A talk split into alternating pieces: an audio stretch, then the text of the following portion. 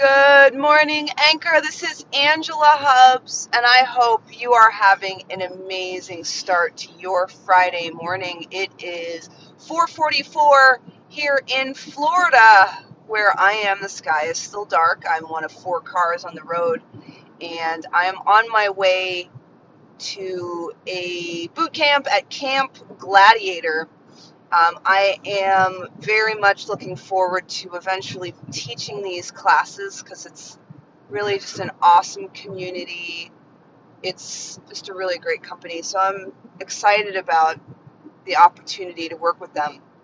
So, as part of starting to teach those classes, I have to go to 10 of them. And the one I'm going to right now is about 40 minutes away. So far, I've had to do this every morning this week except Monday.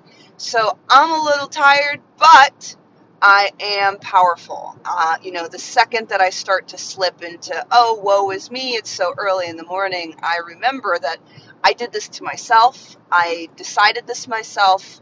I am responsible for who I am and who I get to show up as. And even though it's early and I'm really, really tired and sore, I am powerful and I make choices. I did not have to get up this morning. So I am forward facing. I just wrote my blog yesterday on, you know, going from exhaustion to powerful. And uh, one of the things I talked about was really keeping your goal in front of you, staying forward facing instead of letting the feelings of the moment stop you from going to where you want to go. So I am very excited that I am on a journey to creating my own boot camps. Yay! And because it's Friday, it is Assessment Friday. Assessment Friday.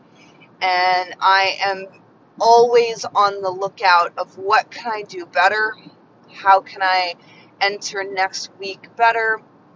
And more powerfully and with more success. And I think the thing that I continually uh, slack off on is details. In fact, my boyfriend yesterday called me out on my lack of details, and he's right. I just do not deal with details.